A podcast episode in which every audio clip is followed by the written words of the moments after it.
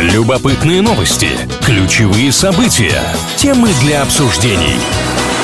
Глав новости на правильном радио. С одной стороны, все предсказуемо. В рамках рубрики «Правдивая ложь» мы делимся интересными фактами. Их, как всегда, пара. Как всегда, предполагается, что могут здесь появиться и ненастоящие вымышленные утверждения. Но в чем вся красота этой рубрики? То, что факты-то каждый раз новые. Каждый раз что-то действительно интересное, впечатляющее, вызывающее эмоции, даже если в итоге это оказывается неправдой. Илья Андреев, Маша Сафонова. Всем здравствуйте. Всем хорошего дня. Я не боюсь сегодня ошибиться.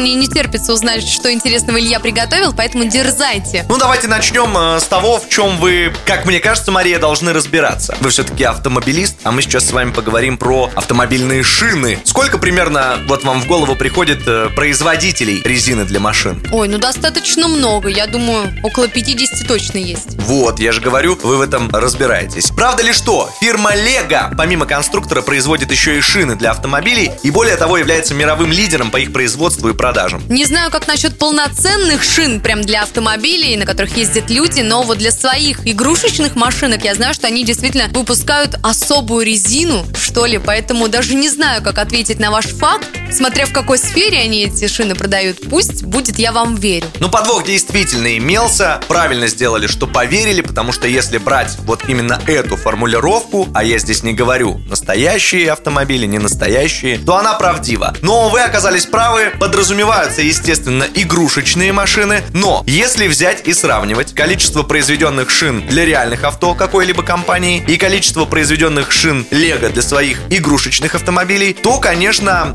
ребята, которые производят конструктор, они выпускают шин куда больше и в сравнении действительно являются мировыми лидерами по производству и продажам автомобильной резины. Теперь немного об истории. Тут я уже слабее, признаюсь. Не опускать рук, Мария. Боремся до конца. Правда ли, что когда-то в России право вешать колокольчики на лошадиные тройки было только у представителей почты и полиции? Вот сейчас просто на удачу буду отвечать, потому что ничего об этом не знаю, но мне кажется, что наверняка вы еще какую-то структуру, что ли, скрыли. Как минимум какие-то царские семьи просто, что им нельзя себе колокольчик повешать, чтобы все знали, что вот он самый главный едет. Я думаю, вы обманываете. Ваша логика абсолютно уместна, Мария, но это правда. Однажды в России в 1836 году запретили колокольчики на тройках лошадей для всех, кроме почтальонов и полицейских. Но русский народ, он же у нас смекалистый, поэтому колокольчики нельзя, а бубенцы можно. В принципе, ничего для большинства не изменилось, но звук, конечно, разный. Интересные, конечно, факты. Жаль, что на сегодня это все. Счет игры у нас интересный 1-1. В следующий раз обещаю, что приготовлю для вас тоже что-то не менее познавательное.